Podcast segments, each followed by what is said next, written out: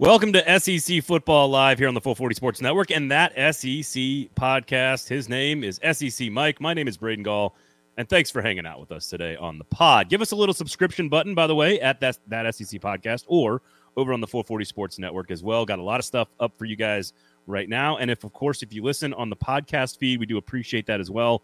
Give us a five star review. The, It's the only number of stars I like. If you do not give us a five star review, you are, as Bomani would say, a hater. That's all I got to say. well, spe- How are you, Mike? What's up, man? Speaking of being a hater, I just got off the phone with uh, someone I know you're you're a fan of, Braden, Mr. Billy Lucci from Texas, and we were just hating on Texas and Sarkisian.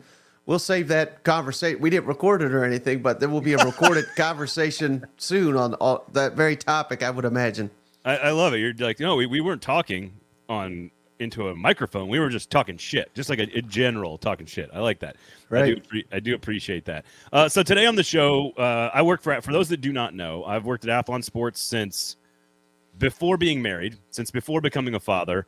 Uh, I've worked at Athlon Sports since 2007, and this is sort of our time of year where we get to put the magazine together. It comes out in late. We put it to bed at the end of April. Comes out middle of May, depending on what what what you know, whatever the box cutter boy in the back room at, at the grocery store decides to open the boxes and put it on the shelves, but around the end of May. But we're working on it right now. And we already have our early preseason top 25 rankings up on the website, of course. Uh, I know you've had Steven Lassan on many times uh, over on our website at 440. You, of course, can see all the different videos for SEC teams that are ranked in the preseason top 25. So we're going to react. I want your reaction, Mike, to what you've seen from our list so far. Uh, I would like the audience reaction to what you've seen from our list so far. And of course, we'll get into some of the other teams around in college football that might be challenging to take away some of those playoff spots from those teams that we like this year in the SEC. We have eight teams in the SEC ranked in the top 13.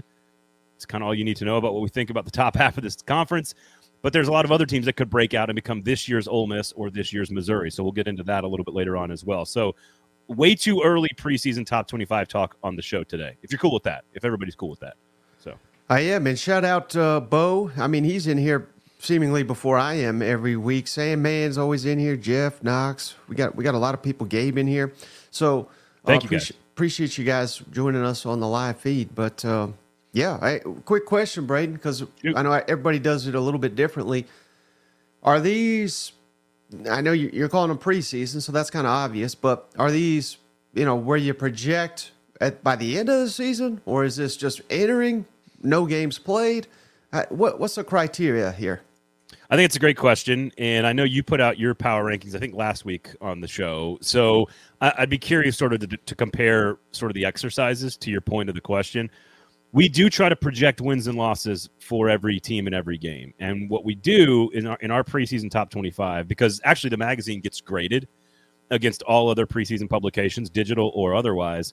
And for a long time, there was only four or five print print magazines. Now I don't know how much longer that's going to be, uh, but we were always graded against each other and we're graded on how accurate we were at the end of the year so it is a it's a bit of a here's what we think right now mm. about what we think is going to happen then if that makes sense so it's not like a true power ranking of we think today team x is better than team y again, we have Alabama ranked where we have Alabama because we think they're going to do a lot of damage in the portal. We think they're going to come back and add some pieces to their roster.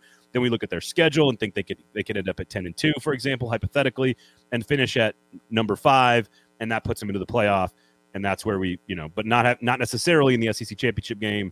So it's absolutely a projection of where we think these teams are going to end and how they're going to finish.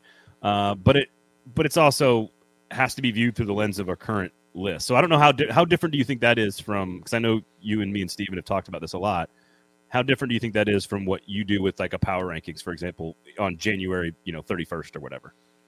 Yeah, so if I put it out January 31st or October 1st, it doesn't matter the day. It's team A meets team B on a neutral field. Who am I picking to win a game in it?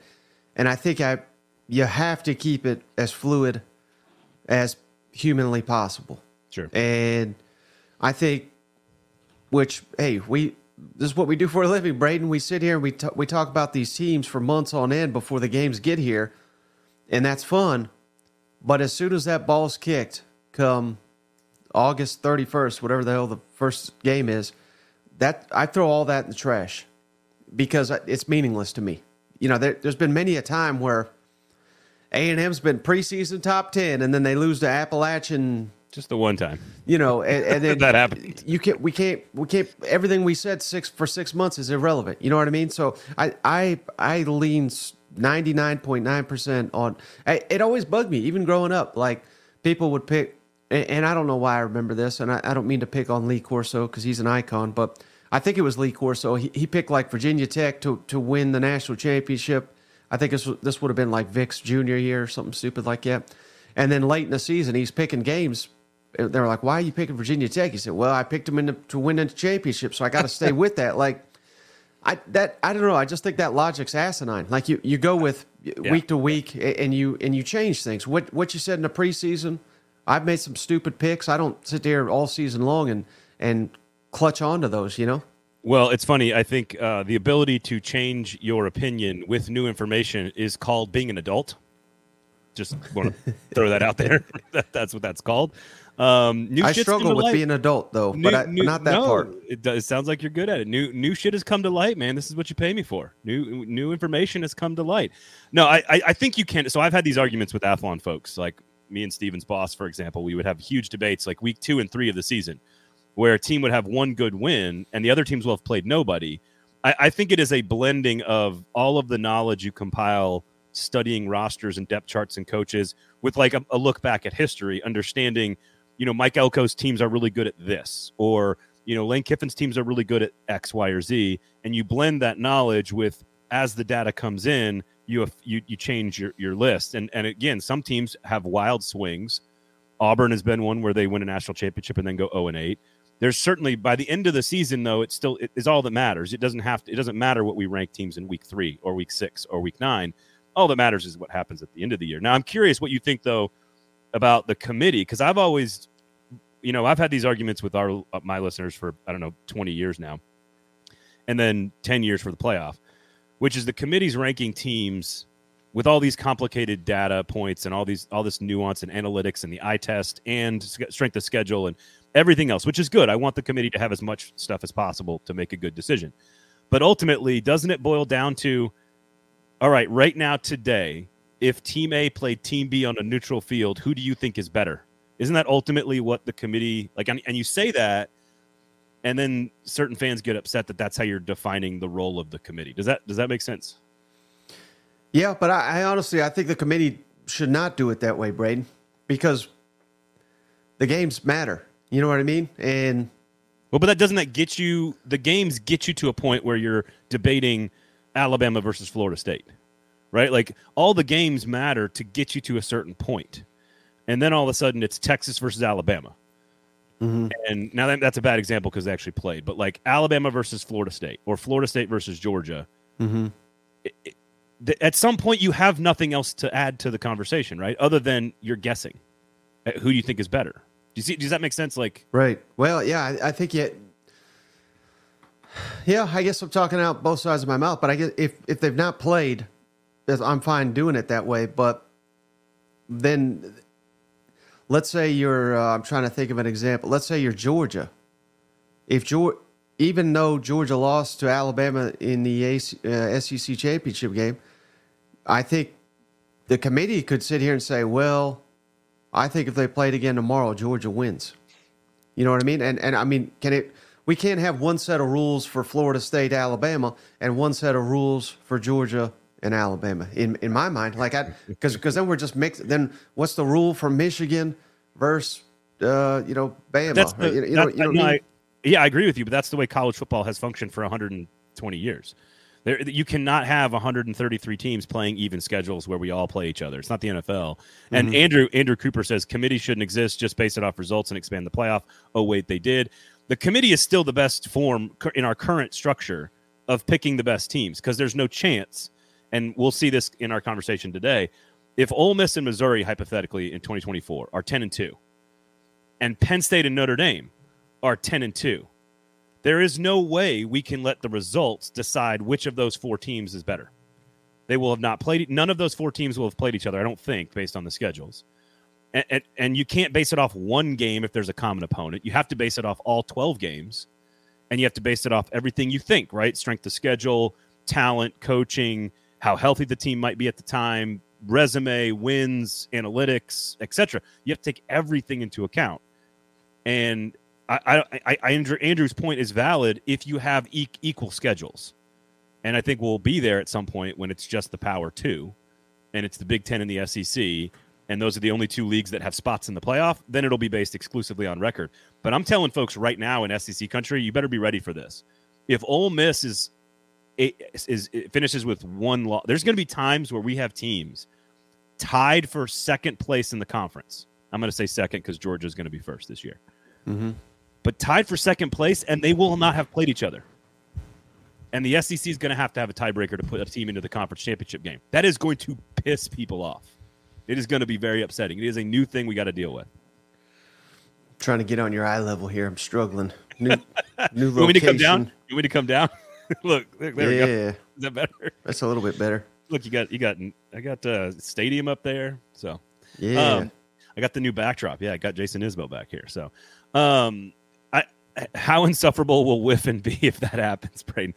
Look, if Lane Kiffin gets left out of the SEC championship game because they didn't play a team they needed a tiebreaker over, I can imagine he'll be pissed. But they do play Georgia this this year, I think. So right.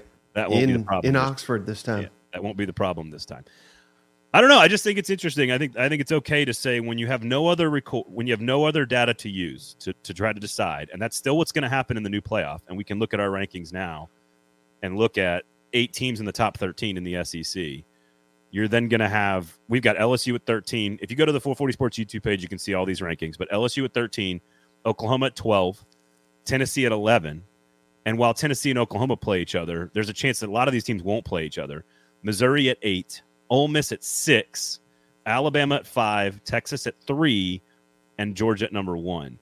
And if you look at those teams trying to make the playoff, there's a really good chance that the committee's going to have to decide how many at large spots are we going to have? Seven? The committee still has to pick spots based on something.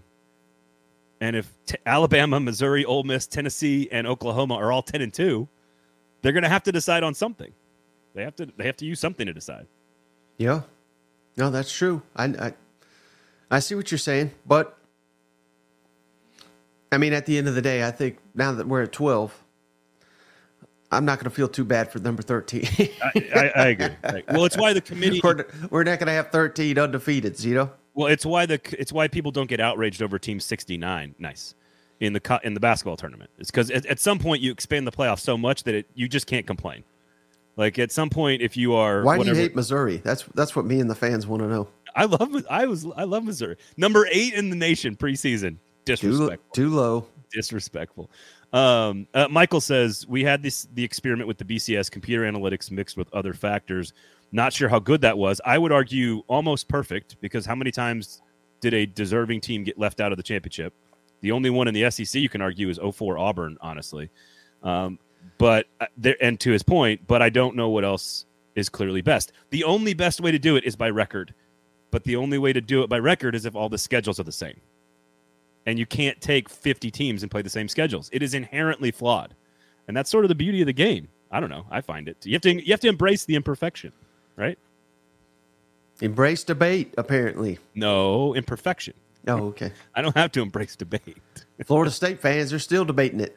Oh, I I think, man, if it, you know what I was thinking about the other day, if Florida State had just lost, like if Clemson had made one play, so Clemson and Florida State play, they went into overtime. Uh, I'll get Mike. I'll get to who my favorite team is. Uh, overtime is my favorite team. Clemson and Florida State play, and they get to overtime. And if Clemson makes one play, doesn't get their kick blocked, covers Keon Coleman one time. Florida State loses that game, and they have no debate. They have no discussion uh, about being in the playoff. It's a, and and we have a totally different conversation about Dabo and and the and and the Clemson Tiger direction. Andrew says BCS computers with the 12 team is probably the best. I, I don't know why people are anti-human here. We we had the BCS for like 13 years, and all we did was bitch and moan about how there's no human element. Then we put the human element back in to make sure, just in case the computers screw it all up. You know what I mean? I, I like Jay Ford. He says Mizzou coach is a stooge And Andrew says, "Yeah, but he's our stooge." I like that he's I like that he's stooging against Oklahoma right now. Um, so, if you want to know my team, honestly, I would say, uh, like, I went to the University of Tennessee. You got Neyland Stadium over. There. I went to the University of Tennessee, but I was raised all over. Actually, I lived in Georgia, Texas, Illinois, Indiana, Connecticut, Wisconsin. I lived all over the place. So I, I was raised on college football. Like I learned how to cuss at a Texas Oklahoma game when I was 11 years old, living in Austin, Texas. And so I went to a Texas OU game with my dad, and I learned bad words for the first time. so I just I've covered college football for ESPN, for Rivals.com, for Athlon Sports, and for my company. I, I love every game. I love all the teams. I love all the stories. I love all the rivalries. I love all the pageantry. I, I wouldn't uh, be in this business if I didn't love all of it. So, I mean, did I take my daughters to Neyland Stadium against A and M and teach them how to cheer, sing Rocky Top? Yes, I did. I did that. So, as you should have. So, I, I think, but I don't think that's any better or worse than anybody else teaching their kid how to go cheer at their stadium. So, and no, but the point is, you're trying to brainwash them as a young. Yeah, exactly. That, that's what you got to do. Into into it just means more. Uh, the I, I will say this. Um,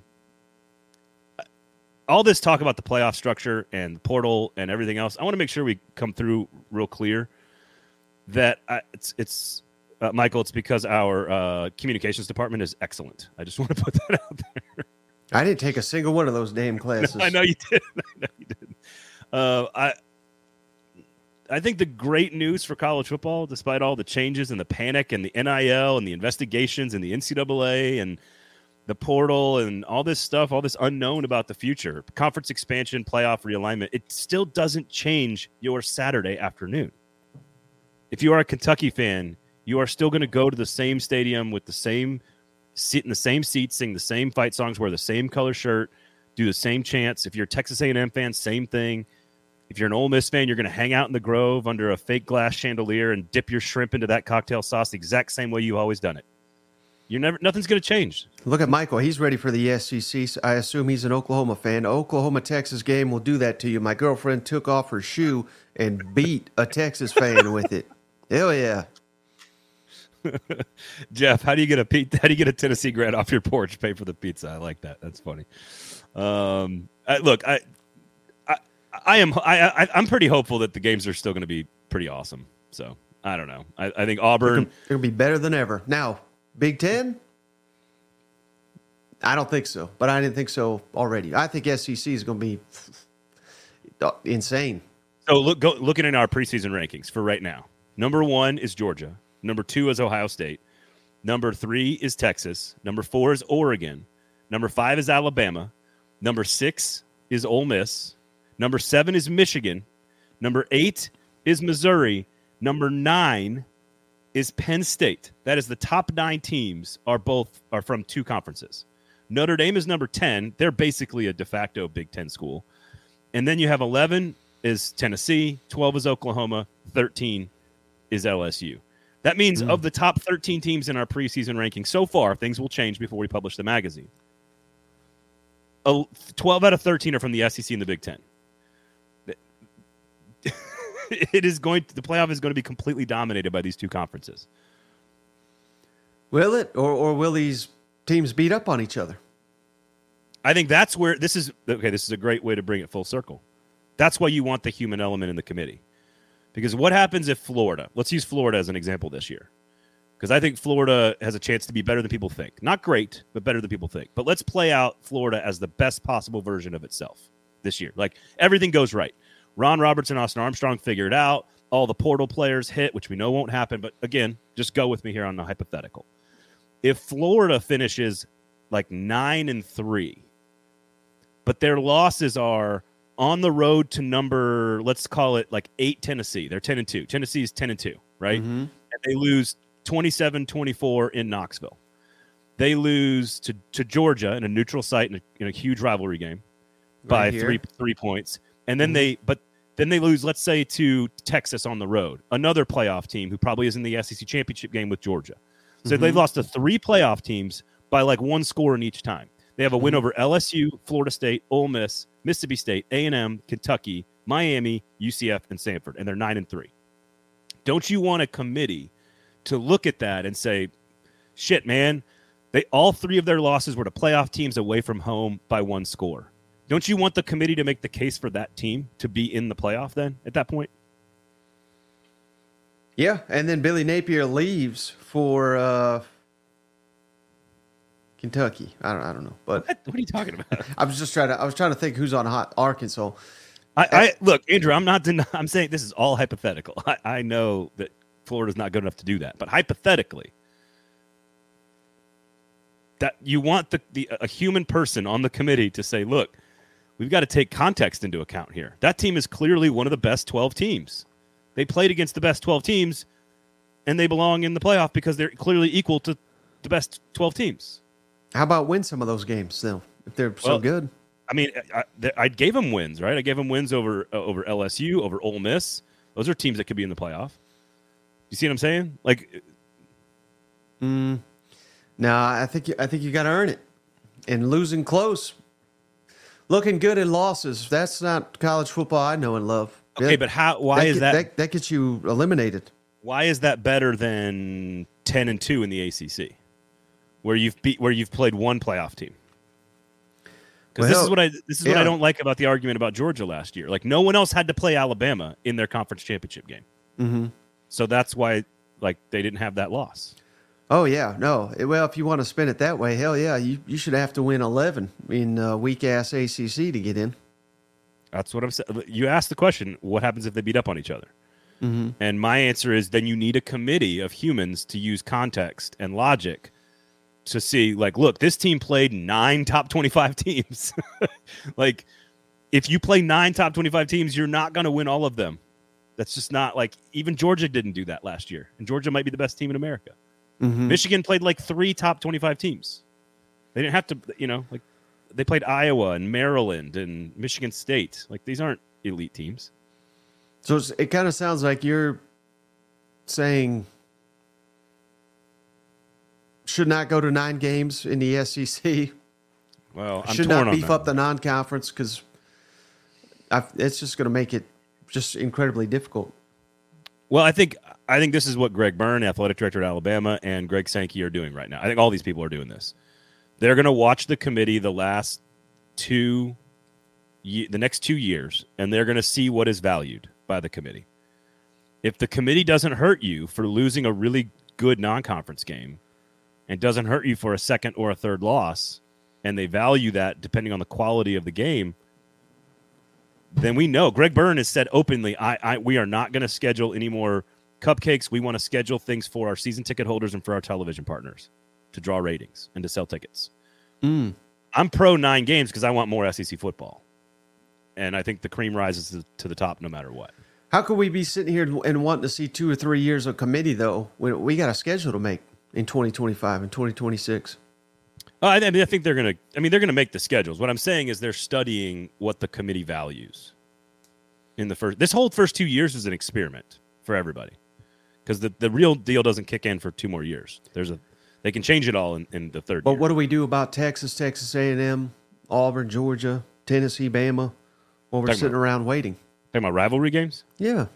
Well, this is why I'm in favor of the nine model. Like uh, three and six in a nine game model makes perfect sense. You protect three rivalry games each week, each year. You rotate the other six.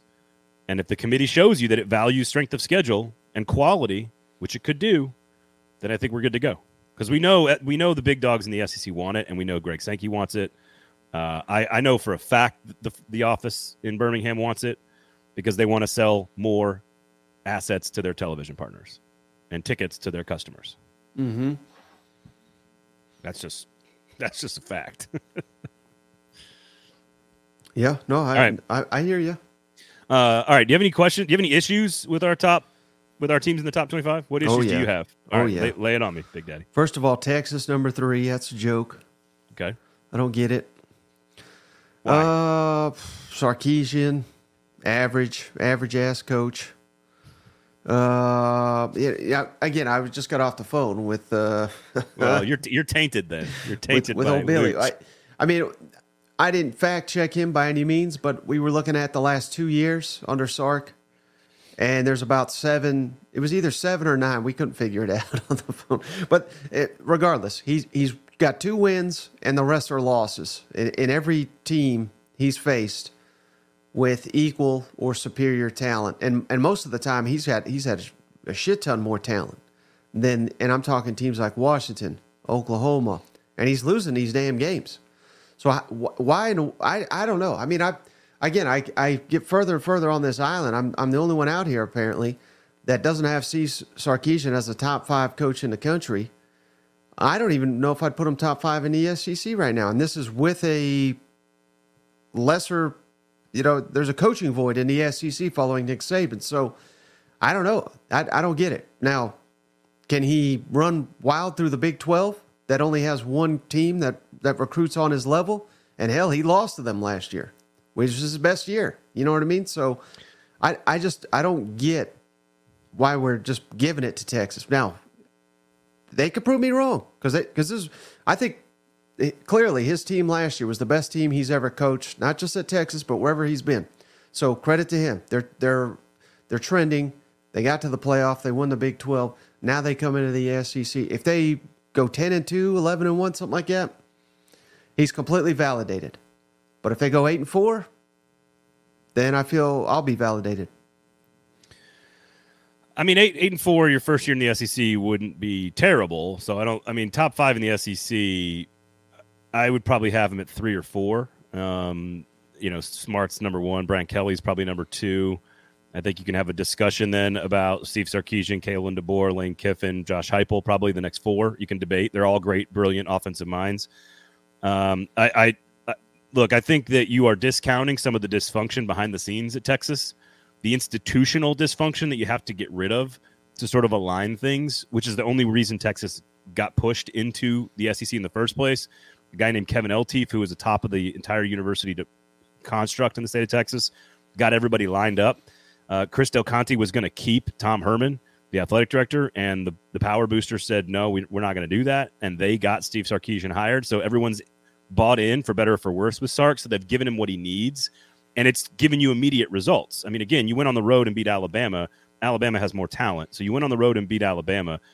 I, I agree that Oklahoma got him, but let's use some context here. They had the lead with a minute to go in that game.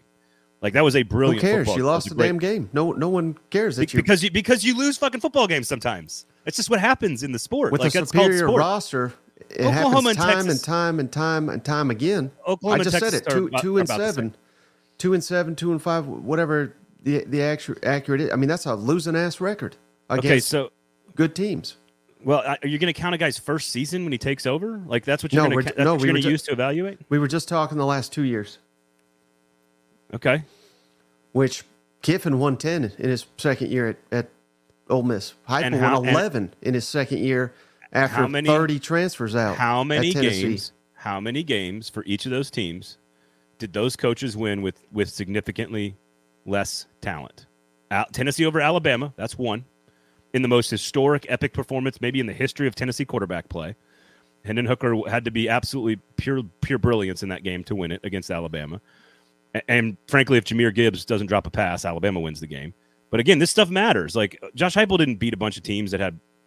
Ole Miss loses to teams with better players every single season. That's all that happens. They beat everybody they're supposed Not last to. Year. Yeah, they did. The only two games they lost were to teams that had better talent. Like they oh, just no. You said less less than talent. Well, who did they beat last year that had significantly more talent? Like I'm, you're you're using the same metric to evaluate Sarkisian, and again, uh, you have not acknowledged that no one else in college football belongs up where Texas is is, is ranked. Well, the Michigan, point, the point Michigan's losing everything. No one, I mean, short of Georgia and Bama, has more talent than Texas. Ohio State has more talent than Texas. Well, they don't play them. So every, everyone else. I mean, you, you got to win these games. I, I don't if, disagree. If you if you got that much talent, so why in the hell is he losing so many? Because I we're think, calling him a top five coach, like it like it's illogical. I, I didn't I didn't do that, but I think one I, I think the argument about building a roster like Auburn lost games last year that they probably shouldn't have to teams that have less talent than them. In mm-hmm. year number one, that just is part of the game. That just that just happens. Year number two, it shouldn't happen as much. And by year number three, you should be pretty damn good. And last year, they boat raced everybody they played, including Alabama on the road, mm, Wyoming, and then, and then lost Kansas to State. the defending Big 12 champion, Kansas State. Okay, a very extremely well coached football team with good quarterback play. I'm, I'm just again also didn't have their starting quarterback in that game. Don't, make sure you add important context to, Would- to the games. Would the, would the Texas coach would he switch any of his players for Kansas? I mean, how many? Like Maybe, five? maybe maybe the quarterback. You know what I mean? Like this, this is a No, they beat they beat the here. shit they beat the shit out of Kansas. I mean they they beat the shit out of Kansas. Or Um, Kansas State, or, or they they they had to battle with Kansas State because Quinn Ewers didn't play in the game. But again, case in point, I, I what about Wyoming? it, it Houston was a better example. Use the Houston game. You're not even using the better examples. Houston is a is a There's better just so many. You can pick any of them. Almost, it sounds like. It's almost as if the other guys are on scholarship too, Mike. Unbelievable. And the coaches make millions of dollars to coach football. It's almost as if those guys. I don't see Georgia a job, struggling in too. these games, or or Bama, Georgia didn't play anybody last year. and, and they beat the hell out. of them. That's what you're supposed to do. You Bama didn't play. Bama lost to Texas. I I I, I don't like being in a Stark argument because I don't really think he's one of the top five coaches yet. Oh, okay. But he's on track. Uh, we're talking about why they would be ranked number three in the preseason as a football team, hmm and it's I just think we're get we're like handing it to him. Like Who's you got- better? I, I feel like you got to earn it. who's I better, got Oregon. uh, I got Ole Miss. I got Bama. Ole Miss is better than Texas. Mm-hmm. Okay. Yep. I'd, So- I'd take so them on a neutral field. Okay. Hell, I would argue Missouri even. With all they got coming back. Ole Miss has played a team with Texas's talent twice last year and got their ass kicked both times. Not 2024 Ole Miss, 2023 did. Well, you don't know how good 2024 2024 Ole Miss is. Is returning a ton of production and adding free agents, high profile. Probably the top receiver, top defensive tackle. Uh, I mean, they, they offensive lineman from Washington, two of them. okay. Y- You know, they, think Ole they're, Miss they're shoring up Texas? deficiencies. Okay. I think that's that's a perfectly fair. Accept, I mean, Texas is three, Ole Miss is six in our rankings. That's basically the same out of 133. So I'm not, you know, if you think they're better, that's fine. Ole, Ole Miss has yet to ever do it. Um, and Sarkisian, again, in a Big 12 conference, but with a road win over Alabama, went 12 and one, got to the playoff, won a championship, and destroyed almost like again destroyed Oklahoma State in the Big 12 championship game. There's context in some of those losses or some of those struggles that they had last year and and I think there's institutional dysfunction that they had to rid themselves of, and I think A and M is trying to do that this year by ridding themselves of this institutional dysfunction that can screw everything up. And Texas had to get rid of that entitlement, and I think they've done that in the first three years of Sarkisian. And ultimately, yes, they are losing a shit ton. Murphy and Sweat off the middle of the defensive line. They're losing Worthy and Mitchell and tight end and two running backs and like they're losing a ton of stuff off that team. But who else in college football is coming back with more? And you can't say that about Ole Miss. They lost their best player. You don't know how good the defense is going to be because every time they faced an elite offense, they could not score. or an elite defense, they couldn't score against Alabama or Georgia. Missouri lost way too much leadership off its defense, in my opinion, and their and the heart and soul of their offense in Cody Schrader. I think Missouri's going to be really good, all these teams are losing stuff. Like Tennessee's the one that I would point at and go, that's the team that's bringing potentially a lot back. So I don't know. I just don't. I, I, who's is Oregon better than Texas? Is is Michigan? Michigan's losing everything. Hmm. Uh, is Penn State better than Texas? I no, they're not. Not right now. Not on a neutral field. Have you seen? Uh, I don't even know who did it. I think it's Bill Connolly. His returning production. He just put that out. I haven't seen all of it, but I, I do respect Bill Connolly. Yes, Uh, ten, he's. friend of the pod, Bill. I was pretty surprised where he's got Tennessee. He's got them. I have it all written down. It's on the other computer. I apologize, but it's uh, they're like 11th in the SEC in returning production, and like Well, is that because Wright and Small leave, and that takes like 13th 80% of their in rushing? offense. Well, and Joe Mil- yeah, Joe Milton. Well, again, that's. But doesn't everybody agree that's an upgrade though, going from Joe Milton to Nico? I mean, right? Yeah, I was just surprised because I don't know. I, I that's not the end all be all, but it it is something to, to to certainly monitor. That's why a lot of people got hyped up on Missouri last season, all their returning production, Yep. and uh, certainly that that paid off. But uh, Texas A and M is number one on, that. So I, I thought that weren't- among SEC number- teams. Weren't they number two last year? In the yes. SEC in returning production. yes, they were. but Mizzou was one and A and M was two. But they're so now it's uh, I think it's flip flop. Missouri is like two or three right now. Well, Missouri's still up there. That's that's really good news. I mean, obviously Cook and Burden is great, um, but losing your coordinator and all the defensive leadership, that's my concern with Missouri. But the schedule still sets up great for Missouri. So again, we have them at preseason number eight. I think Missouri is going to be excellent. I think I think Texas is a vote more on the rest of the college football has major questions. Like again, I think I saw Bo in the comments say Oregon. I think Oregon has a really good case. Uh, Alabama has a pretty decent case, but they're losing so many star players off their defense. Can they reload? And without Saban, that's kind of all that matters. Michigan loses everything. Uh, Penn State's bringing a quarterback back, but they're losing all their best pieces on both lines of scrimmage. Notre Dame could be solid if Riley Leonard is healthy. Like, there's just nobody there. Like, there's not a team. Georgia and Ohio State are clearly the top two. Cle- it's clear that they're the best two teams. I, I don't there's no one else to to really put at number three. Uh, you, you, know, it's really Texas, Oregon, Alabama, Ole Miss, Michigan, Missouri, and Texas has this returning quarterback and the best offensive line, probably of that group. And I had a uh, interesting coach. conversation yesterday with Chris Low of ESPN, and you know, with Nick Saban retiring, you see a path for a lot of SEC teams to, to potentially, you know, because he, he had them under the, his thumb for virtually his entire run there. So there, you know, without Alabama, a lot of teams feel like there there's more hope. They have a you know an opportunity to make a run here. In a roundabout way, does that add pressure? Because you would think without Nick Saban, maybe you know these coaches are rejoicing, some of them. Yet now, if they don't, especially if they don't make the playoff, was his thing. God, without Nick Saban, yeah. Uh, I mean, we're we're going to be getting some some people going to get be getting fired if if we're not making a playoff in a Sabanless SEC. So you're saying not only is there more pressure on Kalen DeBoer, but there's more pressure on other teams. Yeah, I, I think specifically other teams. I mean, Hugh Freeze for sure. Mm-hmm. Hugh Freeze is under major spotlight to show improvement. Like Josh Heupel, you if you lose again, Alabama, I think they'll be really good. But if you lose to Alabama at home, first year under DeBoer, the hell are we doing? You know what I mean? Like, and, and they may be they may be underdogs in that game, but that that's one I think fans are going to expect you to compete in. Like, if you get blown out, good God, good how, good luck. You know what I mean? How the results look is almost as important, in my opinion. Like, if I see like that's a good game, for example, to pick. Say say same thing with Florida. If Florida is competitive with Georgia and they look pretty even in a game and they lose, while you get paid millions of dollars to win games, you also get paid millions of dollars to build a program.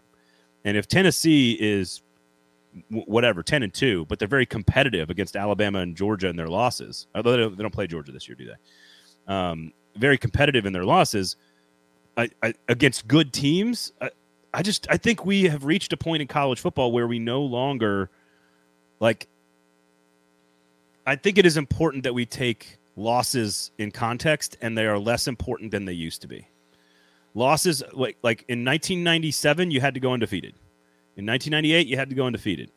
Like we don't value that that loss like we did 25 years ago because the game has changed. The the, the talent is balanced out.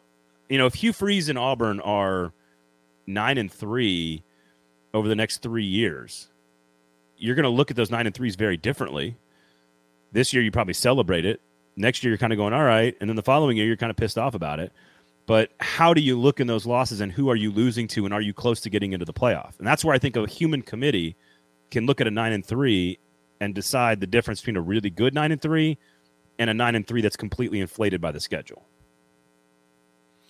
Wouldn't uh, and I don't follow Ohio State closely at all, but but wouldn't what what's going on with their coach kind of contradict that to where he's got this amazing record, but he just unfortunately for him loses to uh, Michigan three in a row, and and he, he may have like the second or third best record in, in college right now, but they'll run his ass off if he loses.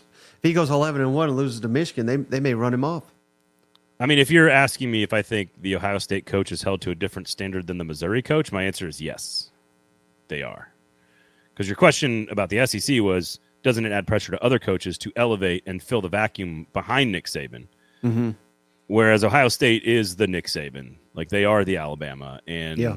he is obviously held to a higher standard than Mark Stoops or Lane Kiffin at Ole Miss or even Mike Elko at A and M. Although you don't spend seventy million dollars to fire a coach to to go nine and three, so. Uh, I do think expectations are different, but I think Brian Kelly did something really smart, which is I, every coach is going to do this. I think you're going to hear this all off season 10 wins. We just got to get to 10 wins. Eh, the, we've totally changed what the target is now in college football. It is not undefeated. No one's, it's going to be almost impossible to go undefeated unless you are the best of the best. Georgia, maybe Ohio State. The target is now 10 wins. That is what how we will define success. If you get to 10 wins, you got a playoff spot, probably. Hmm. What a, to your point, you didn't you just say a nine and three Florida could could make it if it's if it's Yeah. three good losses? Well, I'm just. I hope the committee looks at it. I just think I hope the committee looks at it that way. Yeah. That's all. Um, but but again, like, he, okay, this is a good question for Tennessee and LSU fans. If you go ten and two every year, let's say six straight years of ten and two, and you never win an SEC championship and you never play in the SEC championship game, but every single year, all six years straight, you make the playoffs. Isn't that defined as pretty damn good success? Probably win a couple of those games. Maybe you lose in the first round. Maybe you win a game or two. Oh yeah. I- I mean, like, aren't isn't that how you're going to define? Hey, we made the playoffs every year for six straight years. I I, don't know. think I think fans pretty- would rather have that than one SEC championship Yeah. and, and miss the playoff the other years. I completely agree. Purple says ten wins and third in the SEC. That's like ideal almost. I mean, Kirby Smart said it right. He said as much at, at the meetings in Destin last year. He's like, I don't even want to play in the SEC championship game now. I just, it's almost better not to have to play the extra game. Right. But again, that's where the human people on the committee are allowed to evaluate that and and take it into account and use it as context. Because that would have happened two years ago with Tennessee. What's really going to screw teams is when they make the SEC championship and lose, don't get that bye, so they get the extra game and then go. It hopefully they make the playoff and then in another extra game? yeah, yeah. I mean, here's what I would say to that. I agree with you in theory, but if you're Georgia, for example, last year, and you're good enough, like honestly, I still think Georgia was the best team in college football last year. I just I've said it since hmm I said it since the day after the championship game uh, against Alabama. If Georgia, if they were a six seed, right? They were the six seed in the standings. If they were a six seed in the new playoff, they would play what the eleven, I think, right? The six would play the Uh. eleven. Uh, I think that would have been either Ole Miss or Penn State, which we saw on paper and on the field last year wasn't close. So Georgia plays a home game. They get huge amount of revenue because they play in that home game. So that's a celebration. You can sell season tickets holders to that. You sell a huge game day atmosphere. You make 10, 11, 12 million dollars to your local economy and you beat the shit out of Penn State or Ole Miss. And then you advance to the next round. Then Georgia plays who in the next round? I think they would have played Texas, I think, in the next round in a neutral field. Who you picking to win that game? Georgia. Okay. So now you're into this national semifinal already, just like that. So while I get your point of like playing in the SEC for a 12 and 0 team is not fair and it extra stress on this, this, and this, if you are that good, you're gonna you're gonna overcome that. Like if you're Georgia good, you you you beat the tar out of somebody Maybe, in a home. but, in a, but what if Carson? What if they lose Carson Beck in the SEC championship? well, football, fo- football's football. I don't You know. know what I mean? But then Life ain't fair. I don't know. I'm just saying that that extra game, you know, I think I think there's going to be calls for why in the hell we playing this game if nobody cares about it. Look, the, the championship games were invented out of thin air to make money. That thank you, Roy Kramer. so, I mean, SEC champ- championship games across the country are not better ways to determine a champion. That that is there just to make money. So I, I, I have no argument with you on that. But they're there and they make a fortune, and so they're not gonna they're not gonna be get they're not gonna get rid of them. And now they're tied to automatic bids, right? So now that they're tied to automatic bids, they're they're definitely not going anywhere. Also, they make too much money, so What if there's no automatic bids though? Because there, that would be nice. that's another thing Chris Low was talking about. He, he said Sankey would be happy with 12, Yep, yep. 12 uh, at larges. yeah, because SEC would get more. more spots. exactly. All you got to do is type everything Greg Sankey says is about what makes the SEC more money. That's his job. That's his job. And nine conference games, at large bids, more playoff spots, conference championship game, et cetera, et cetera, et cetera. It all makes the SEC more money. Mm-hmm. So it's going to be a crazy eight years, man, before they change the system to an official uh, employee revenue sharing collective bargaining agreement where we actually have the Big Ten and the SEC, and they're the only two teams that make the playoffs, two conferences. That's coming in like 2031 or 2032. It's going to be a fun nine years before that, though. and Florida State still stuck in the ACC. How great would that be? Well, they'll get out of it at that point. That's the time they get out of it, like 2032. I thought it was 36. Well, I they'll hope nego- it's 36. They'll negotiate the last couple of years. Oh, gotcha. Yeah, yeah, yeah. I They'll just like. I like to see them squirm. Well, they don't. They don't like where they are right now. That's for sure. I, I mean, the lawsuit they filed against the ACC is comical. It's not going to work, but we'll see. It's kind of like an NCAA law uh, investigation into NIL. it's kind of the same. kind of the same.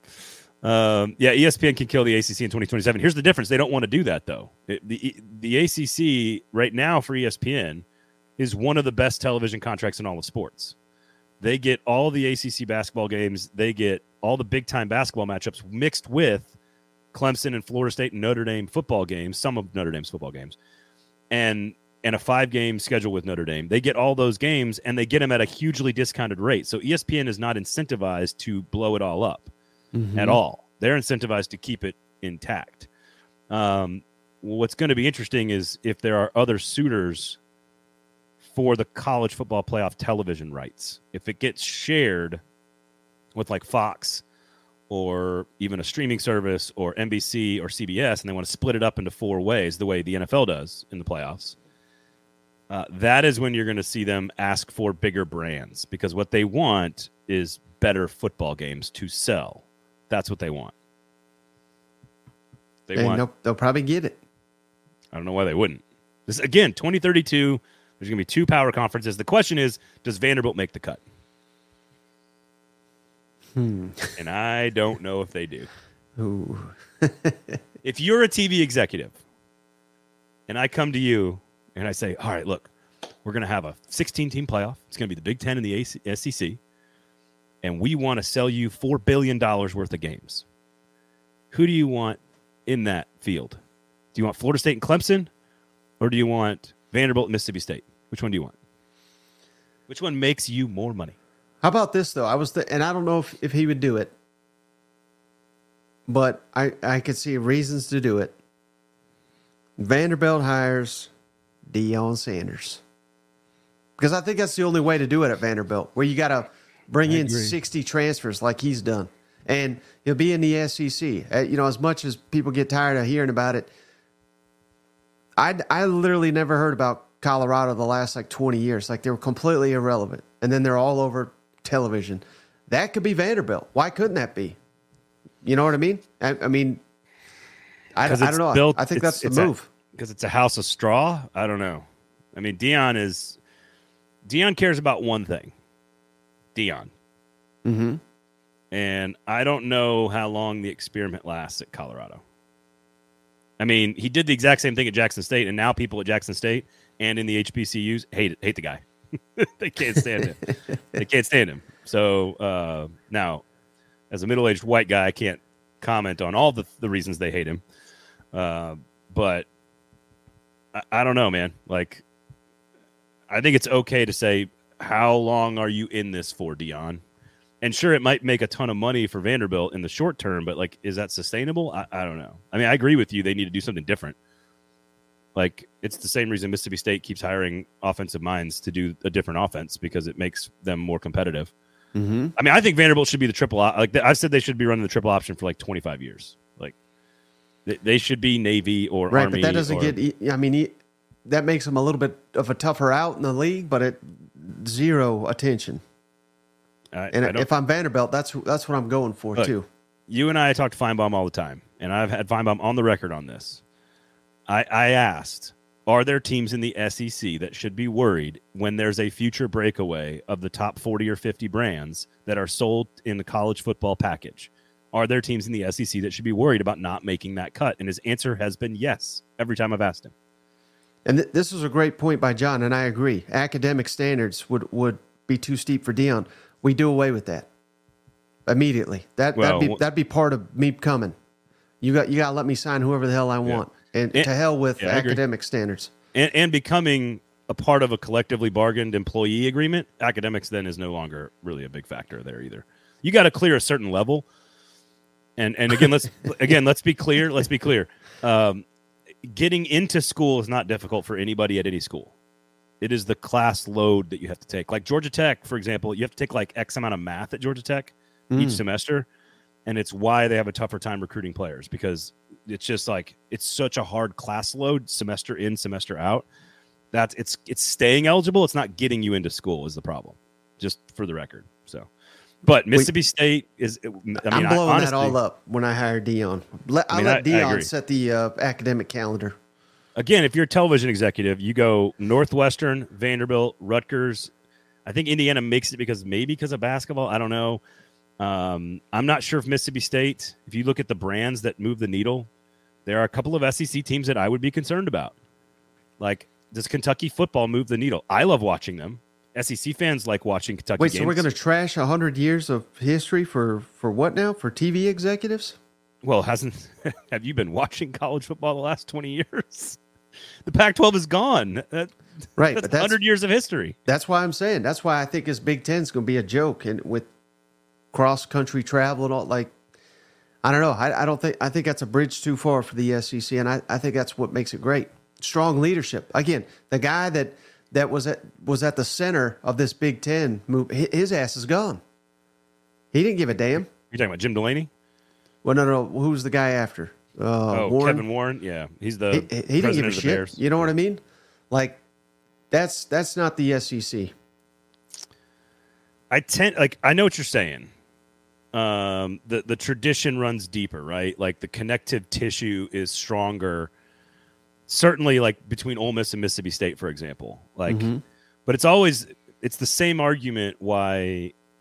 Like, remember that year, 2014, first year of the playoff, Mississippi State and Ole Miss were like one and two in the rankings. Oh yeah, everyone, everyone's like, "Oh, SEC bias." ESPN would not make money off two schools from Mississippi making the playoff. they would not make money on that. They make money on Notre Dame and Ohio State and Penn State and Texas and USC, and and they make money on the huge brands. Right. And if you if you have a 40 team breakaway that are under a television umbrella that are employees that are collectively bargained with revenue sharing and NIL where schools can pay the players and it's all very much above board, which is what's going to happen. That will include USC, UCLA, Washington, and Oregon, and a bunch of Big Ten schools, most of the SEC, but it will put a major strain on some of that co- that connective tissue, like South Carolina. I love Williams-Brice at night. I love the you know Space mm. Odyssey 2001. We all do. We love Arkansas. We love South Carolina, Mississippi State, Ole Miss, Kentucky, Missouri. We love all these teams. Do the television executives do they move needle for the television executives? I've asked Paul Finebaum this question. You have too. He his answer is I don't know. I don't think so. So we'll see. Hmm. I guess, but I mean, I, I think I just think the Big Ten was so blah outside of two or three, maybe four programs. That's why they had to add all these. But see, that's where you're wrong about television executives. They may not be great on the field, but they have huge alumni bases. That's the difference. There, there, are, there are more people in the city of Chicago mm-hmm. than like eight SEC states. So it's about eyes and ears. Like Wisconsin, huge alumni base. Iowa, huge alumni base. Michigan State, huge alumni base. It's not about good football. It's about alumni base and size of audience, right? Well, and we so, gotta we gotta figure out if we we want these people running our damn sport. I don't. Well, right now it's it's Greg Sankey and Tony Petitti, the Big Ten commissioner. Tony Petitti, excuse me. They, they run the sport, but they're just doing what the schools want, which is make as much money as possible.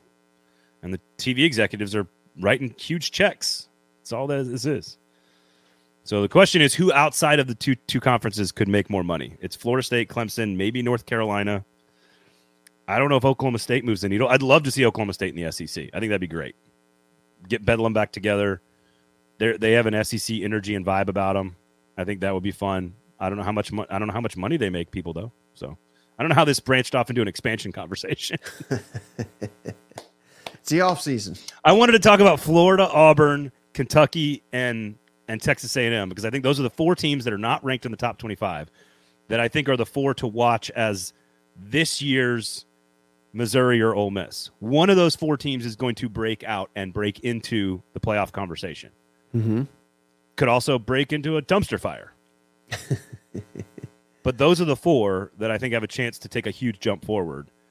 And I don't know which one it is, but I, I lean A and M just because I trust in Elko. I trust in the talent. I think they've got a quarterback. I think they're building a really good coaching staff. I trust, and I think they can beat Texas at home at the end of the year in what is going to be the most most emotional football game that we've ever seen. yeah, I, honestly, so, I'm surprised they're not that they didn't make the top 25 here. They're pretty close in our rankings. And in fact, by the time we actually do it officially, it might they, they might make it into like 23, 24, 25. Mm-hmm. I mean, Florida's interesting. Offense is going to be pretty good. Defense has to be very, very good. Schedule incredibly difficult, but the defense sucks. Auburn is going to be much better, but how much better? I don't know. I think Kentucky is kind of a sneaky team, but I don't think they're good enough to jump into the, you know, the top twenty. A and M's the one that's kind of checks all the boxes, in my opinion. So. Hmm. Hmm. Kentucky, I don't know. I'm not feeling too good about them cats, especially after losing Liam Coen. How bad does that suck for a guy like Brock Vandagriff that, you know, you, ha- you, you have to believe, you know, he got sold on. We, we can, the guy that got Will Levis to the NFL, or at least got him on their radar, we can do it for you. And I'm sure they'll, they'll try to go to, to a similar system, but I don't know. Good luck. I, I think it's it's way more hurtful to Kentucky than it is beneficial. Where'd he go? Carol? Where'd he go? Um, Tampa. Tampa. I, I think it is way. I think Kentucky hurts way more than Liam Coen wins by going to Tampa. Like, what is he going to do in Tampa? Like, I don't, I don't understand the move for him. I, the mm-hmm. NFL is the NFL, I guess. So you get to be a, a coordinator. Um, I guess the last guy in Tampa, Dave Canales, you know, took Baker Mayfield and turned him into a head coaching job for the Carolina Panthers. So I guess there's there's a way to to to to do that. But I think it hurts for Kentucky in a much bigger way because Mark Stoops has not proven that he can consistently hire really good offensive coordinators. I, I mean, he went so far last time, Braden, and I, I know you know this, but I, he went so far as to hire Rich Scangarello, who also was from that tree, yep. and hired an offensive line coach that worked with Scangarello in San Francisco. I mean, it, yep. you would think that would be like perfect marriage, and then it would just it blew up in their face, and they they had to bring Coen back. I, not everybody from one particular tree is like you know right. the perfect the perfect coordinator. Um, so what do you do? All Shanahan Lafleur. Do you try to do that again, or do, or do you do something completely different? I, I think you need to look at your personnel, and if Brock Vandagriff needs to be running a different system, you also have to look at it from a long term perspective too. So, like the problem with hiring offensive coordinators, the difficulty is if they're really really great, they move on quickly, right? If you hire a guy that's really good, he's going to move on quickly. Um, I, I think in the short term, you have to maximize your your your players' abilities. And does Brock Vandagriff fit into that sort of pro style McVay Shanahan offense, or do you need to bring in more of that Baylor offense, which is more Lane Kiffin, Jeff Lebby, and and Josh Heupel? Like I. I don't know. His athletic ability would tell you that you probably want to find an offense that utilizes his full skill set. Right. What, would, what do you would What would you think about someone like Tommy Rees? Tommy Rees strikes me as far well, he already went a, to the NFL, didn't he? Uh, he yeah. strikes me as far more of a pro style guy, though. Like mm-hmm. he he ran that kind of offense with Notre Dame, and honestly, I know he was quote unquote holding back Jalen Milroe until like the LSU game, and then he turned him loose. But like, I don't know why Jalen Milroe didn't have like 900 yards rushing last year. but is that? I mean, isn't that that's what Coen did, NFL style? Well, but it's yes, but it's like if you look at the Will Levis team from two year, like his first year there, when Coen was there, not when Scangarello was there. Like his offense was really good. Like you want to run a pro offense, but a pro offense like Shanahan's for example, uses a lot of versatile pieces, mm-hmm. and it uses a running game as well. So like I I don't you don't have to do like Matt Stafford. There's different types of versions of that offense. The Matt Stafford version of the McVay offense is very different than the Will Levis version of the offense, which is very different than the Jordan Love version of the same offense, which is very different than how Brock Purdy runs the offense, which is very different than Jimmy Garoppolo running the offense. Like they're all very different, but they're all the same scheme. I would want to fit something to the quarterback skill set if he's truly your starting quarterback.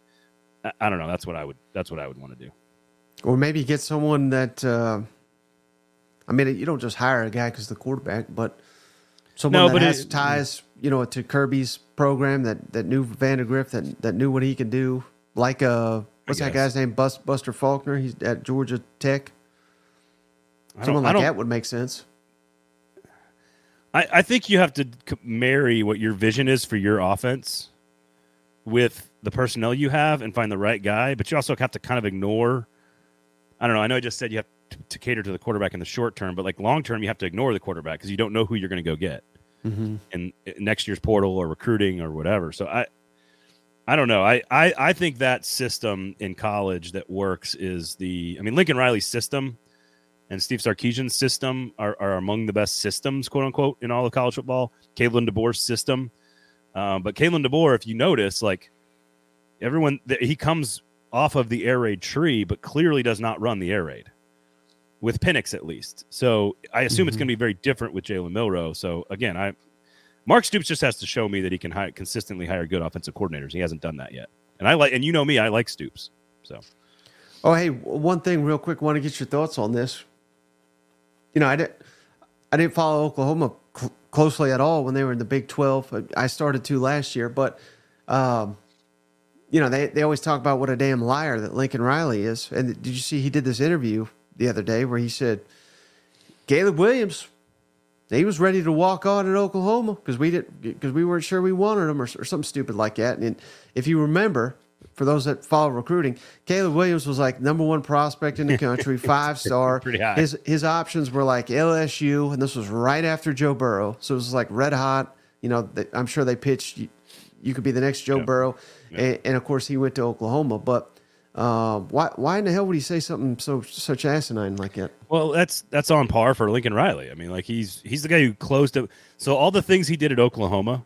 Mm-hmm like close practice, act, act petty around the media, you know, act silly with some comments and like take offense to everything, be super sensitive with rabbit ears and like hear everything.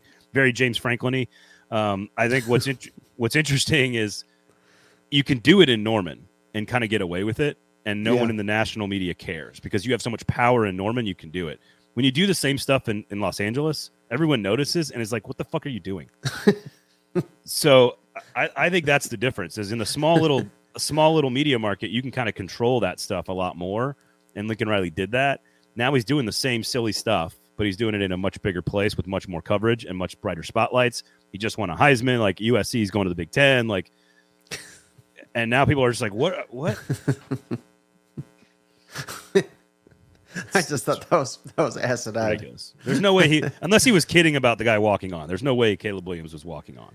I mean, he wasn't laughing. I saw the clip. I I didn't watch the whole interview. Was he was he like deadpan or something? Like was he doing it? No, he was joke? just making it out to like I, am such a god God's gift to quarterbacks that you know this this elite guy was was ready to walk on if I didn't offer him. Well, that's complete garbage. Uh, I will say, I will say, I, I, talked to so when when um, when Mike Leach passed away, R.I.P.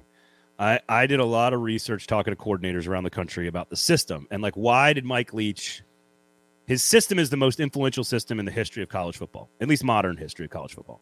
But he never really, uh, on purpose, evolved into the best version of it, if that makes sense. He refused to run the football just out of pure Mike Leachness. God bless him. And the, na- the name that I got from everybody from the air raid system, and I probably talked to half a dozen coordinators, and I said, who did who has done the Mike Leach system the best? Who has taken the Mike Leach system and made it the best? This was a year and a half ago. And every single one, all six coaches said Lincoln Riley. That Lincoln Riley's run scheme packaged with the air raid is the most difficult scheme that, that has ever come off the Mike Leach tree. And Kalen DeBoer is now kind of challenging that a little bit, I think. But and now he's got Alabama players to work with. Mm-hmm. So I don't know. We we we'll see. I, Lincoln Riley, I think, has his own.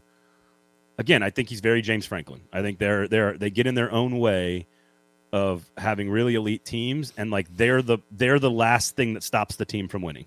it's like it's like James Franklin's like I've got an elite football team. We're great. We're going to be a one loss team this year, but I'm going to hand the ball off when I should take a knee at the end of the game, and I'm going to screw it all up. So, I think Lincoln Riley gets in his own way. Anyway, is that about it? Fair enough. I'm going to an SEC basketball game tonight. How about that? Who, who's playing? I'm gonna go watch. Uh, I'm gonna go watch the decrepit Kentucky Wildcats. Ooh, I feel I feel bad for you now. No, I'm gonna watch. Kentucky's good. Uh, Kentucky's good. Dillingham was just Dillingham was sick over the weekend, but not good enough. Just wasn't good enough. There's very few things. There's very few things that should warm the heart of Big Orange Nation more than Rick Barnes going into Rupp Arena and winning. so, no, I'm gonna go check out Kentucky tonight. They're playing Vanderbilt. Kentucky should win by a lot of points. so, all right. Uh, anyway, we could do more rankings throughout the course of the offseason if we want to. So there we go. No, he does not, Andrew. He does not. But he could not miss on Saturday. That dude was sick.